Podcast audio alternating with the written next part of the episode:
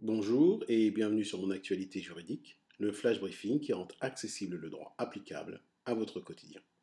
L'actualité, ce sont les deux arrêts de la Cour de cassation du 26 mai dernier, arrêt relatif aux prolongations de plein droit de détention provisoire, qui avaient été rendus possibles en raison de l'article 16 de l'ordonnance numéro 2020-303, ordonnance qui avait été prise sur le fondement de la loi d'urgence sanitaire.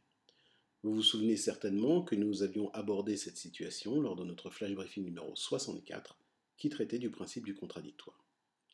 Les décisions de la Cour de cassation étaient attendues pour le 26 mai 2020 et elles ont été rendues ce même jour.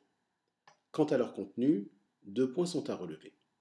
Le premier point est que, dans chaque décision, la Cour de cassation a transmis au Conseil constitutionnel la question prioritaire de constitutionnalité soulevée par les conseils des demandeurs.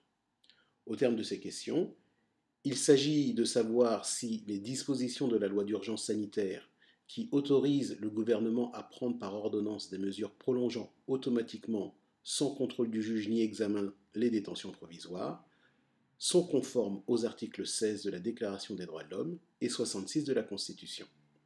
Le deuxième point à relever est l'incompatibilité de l'article 16 de l'ordonnance avec l'article 5 de la Convention européenne des droits de l'homme, selon lequel le contrôle effectif de la détention provisoire est assuré par le juge judiciaire. La Cour de cassation a en effet énoncé que pour qu'une prolongation de détention provisoire soit conforme à la Convention européenne des droits de l'homme, un juge doit intervenir. C'est la garantie nécessaire contre tout arbitraire.